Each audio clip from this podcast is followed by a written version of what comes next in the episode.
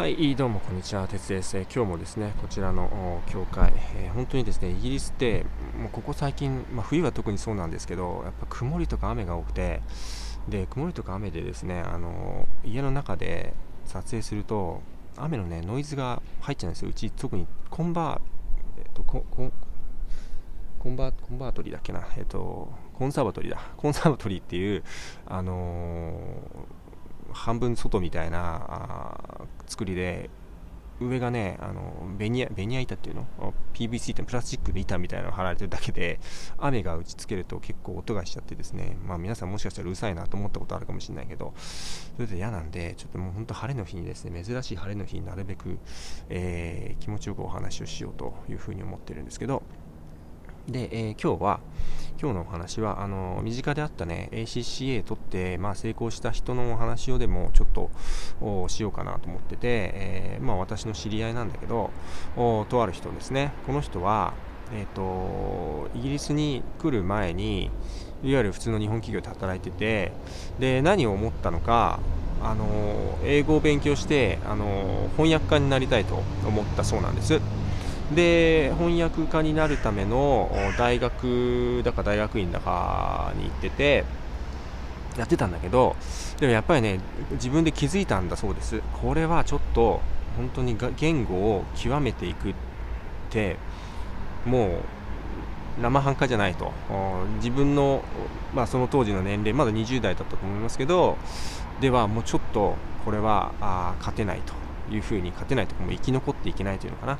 というふうに思ったそうなんですよね。でその時にたまたま彼、まあ、彼女は、えーまあ、ACCA というものの存在を知ってえー、これを勉強して、えー、会計事務所で働いていってこれで、えー、生計を立ててすいません。生計を立てていけるんじゃないかというふうに考えてでたまたまねそのビザとかをサポートしてくれてまあ彼彼女ののポテンシャルがすごいあったから、あのー、採用してただし ACCA をちゃんと取ってくださいという条件で、えー、ビザをサポートしてもらって、えー、やったんですよね。で、その結果、あその方はあの本当にコツコツと、会計初心者ですよ、会計なんか初心者だったんだけど、コツコツコツコツやって、えー、全部、まあ、結局3年ぐらいで受かったんじゃないかな、あの本当に努力家な方でしたから、受かって、で、それでですね、あの見事にですね、自分の、まあ、安定した地位というかを異国でですね、得て、えーまあ、今もイギリスで暮らしてらっしゃるんですよね。あの現地で知り合った女性と結婚して。で、えー、週末は旅行とか行ってですね結構楽しく暮らしてる。ただ、ね、その方は結局いわゆる大手の会計事務所に行かれたので、えー、ちょっと激務ですね。やっぱりね激務なとこは激務ですよ。大手の会計事務所とかね。あのそうじゃないね。日系企業とかっていうのはちょっとびっくりするぐらい楽だったりして私もねちょっとそういう経験あるんだけどあの結構楽です。あのーこんなこと言っちゃうとあれなんだけど日本で働いてる人には申し訳ないぐらいちょっともうやっぱり楽。やっぱりね周りの人がみんなぐちぐちでさって帰っていくんでねまあそのペースでやっぱり物事は進んでいくんですよ。海外ってちょっと海外暮らしの話をちょっと今余談でしますけどあのー、もう5時以上5時以降働いてないっていうのは当たり前だし土日働いてないっていうのは当たり前だし極端な話なんかそうこの間あのうちのお家のガスのボイラーのチェックっていうのがあったんですけどボイラーのチェックを保険もね入ってて、えー、保険料も払ってるんだけどボイラーのチェックに、えー、予約したんだけど来ないんですよ。平気で来ない。で大して連絡もせずに来ない。でそれでもう1回連絡するといやちょっとリスケするけどちょっとしばらく埋まってるから次はもう1月にならないと来ないとかなんか言われるんですよ、まあ、そんな感じですよでもそれもしょうがないなっていう風にだんだん諦めていくからすごいね情けない話だけど、あのー、皆さんが海外で働いたら周りから期待されているあなたに対するパフォーマンスもその程度になりますから、あのー、そんなに頑張んなくても良くなっちゃうんですよ。まあ、いいのか悪いのか分かんないですよね。ただこれが、あのー、ライフワークバランス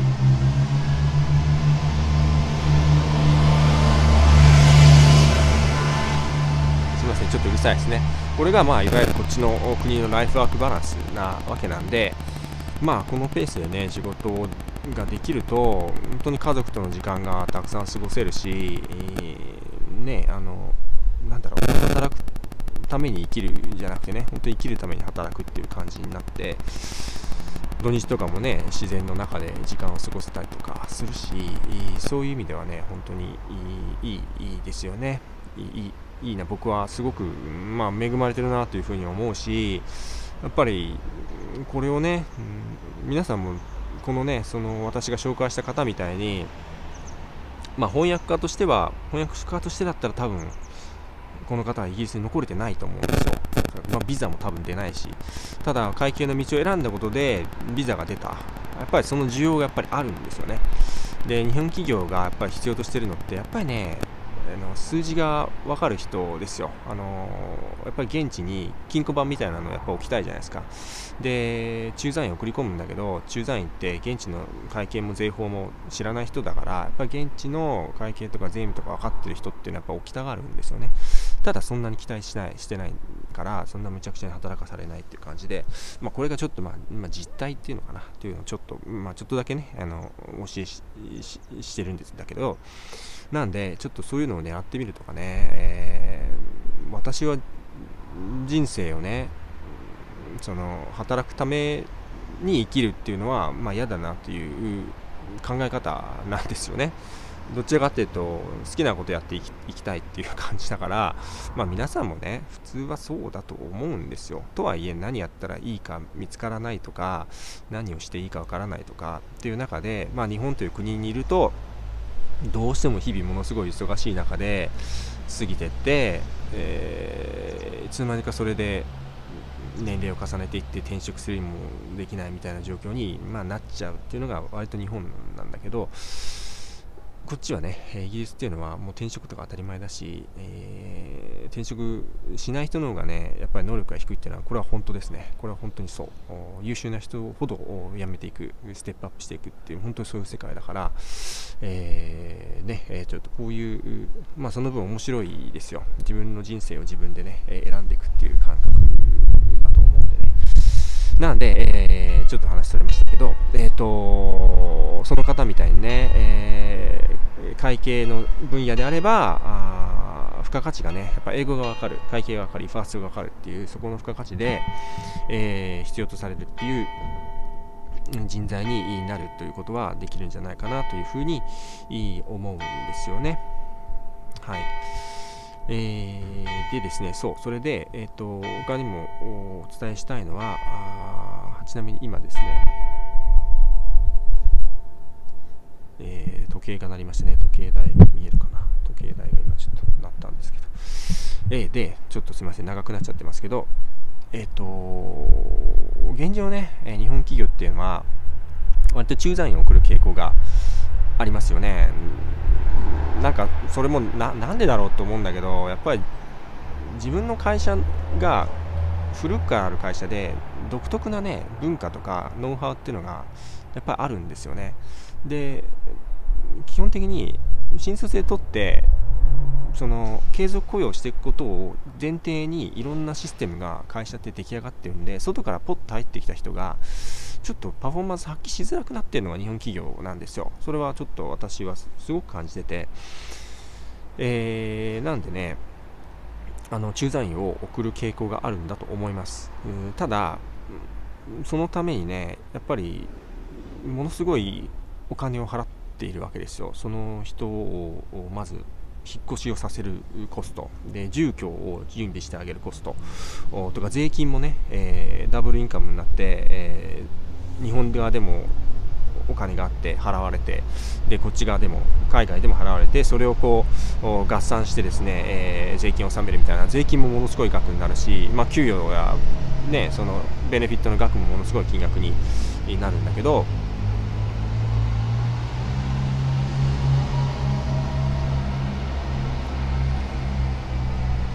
でそれをねそんなことをやってるって、まあ、どう考えても経済的にすごい損失なわけですよ。でしかもその人たちが海外の税法とか会計について会社法とか知ってるかって知らないわけだから。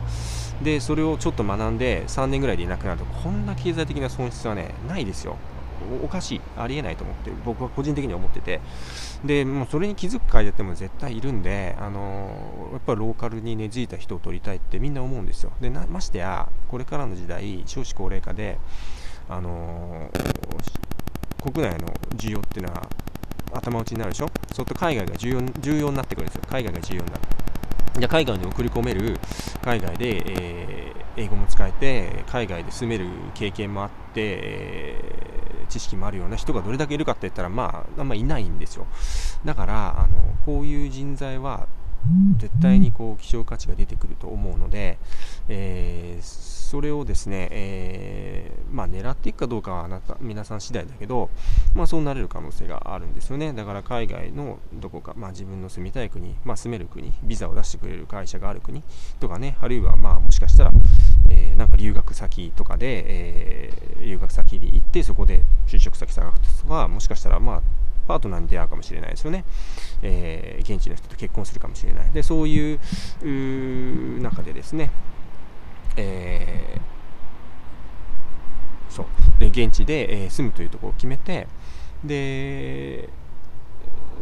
日本の会社っていうのもこれから先どんどんその現地化していくと思うんでそうでないと生き残れないしそういう人材必要だから。だからまあそこに自らがハマっていく。でそのために会計の知識っていうのを持っておくとよりやっぱり価値